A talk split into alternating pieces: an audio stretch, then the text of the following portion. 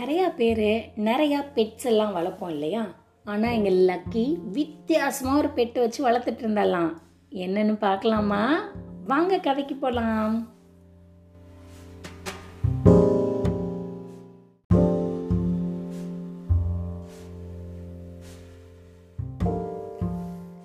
Lucky ஒரு சின்ன பொண்ணு. அவளுக்கு ரொம்ப பிடிச்ச பெட்டு லேடி பேர்ட் பொன்வண்டு. அதுக்கு அழகாக ஒரு மரப்பெட்டி வச்சு அவள் எங்கே போனாலும் அதை எடுத்துகிட்டு போவா அது கூட விளையாடுவா.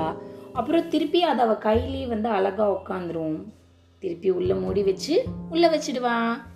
Lady bird lady bird lucky and lady bird அப்படின்னு பாட்டெல்லாம் பாடிட்டு ரொம்ப சந்தோஷமாக விளாண்டுட்டு இருப்பாங்க. ஒரு நாள் அவங்க வீட்டு தோட்டத்தில் ஊஞ்சல் ஆடிட்டே ஸ்விங் ஸ்விங் ஸ்விங் ஸ்விங் அப்படின்னு ஊஞ்சல் ஆடிட்டே விளாண்டுட்டு இருக்கும்போது லேடி பேர்ட் இருக்கிற மரப்பெட்டி பத்தக்குன்னு கீழே விழுந்துருச்சு. அது பெரிய தோட்டம். ஊஞ்சல் இருக்கிற மரம் பெரிய மாமரம். அதுலேருந்து நிறைய இலையெல்லாம் பட்டு பட்ட பட்டு பட்டு பட்டுன்னு கீழே உளுந்து கிடந்துச்சா? இந்த மரப்பொட்டி எங்கே விழுந்துச்சுன்னு தெரியல.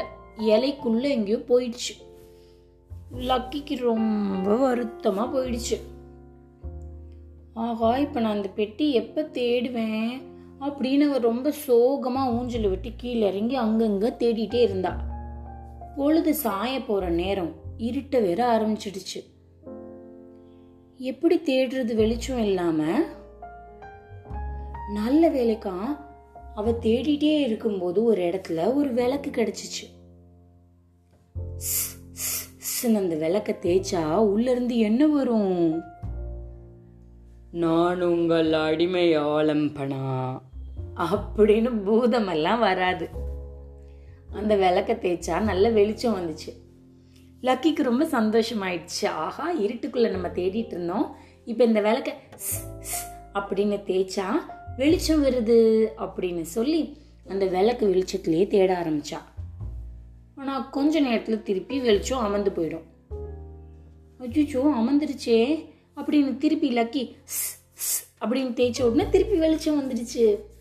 இப்படியே தேடிட்டே இருக்கும்போது அவ கால் ஏதோ தட்டி டொங்கில்னு கீழே விழுந்துட்டான் என்னடா தட்டினதுன்னு பார்த்தா அந்த மரப்பொட்டி.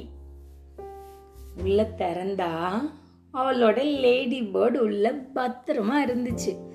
அவ அப்படியே அதை தூக்கி கட்டி பிடிச்சிட்டு நான் உன்னை தெரியாம ஊஞ்சல்ல வச்சு கீழே விழுந்துட்டேன் அப்படின்னு சொல்லி பத்திரமா உண்மையை பார்த்துக்குவேன்னு தூக்கிட்டு அந்த விளக்கையும் எடுத்துக்கிட்டு வீட்டுக்கு போயிட்டா. இதுவரை நீங்கள் கேட்டது கதையும் நானும் ரேவா வல்லியப்பனுடன் மீண்டும் இன்னொரு கதையில சந்திக்கலாம்.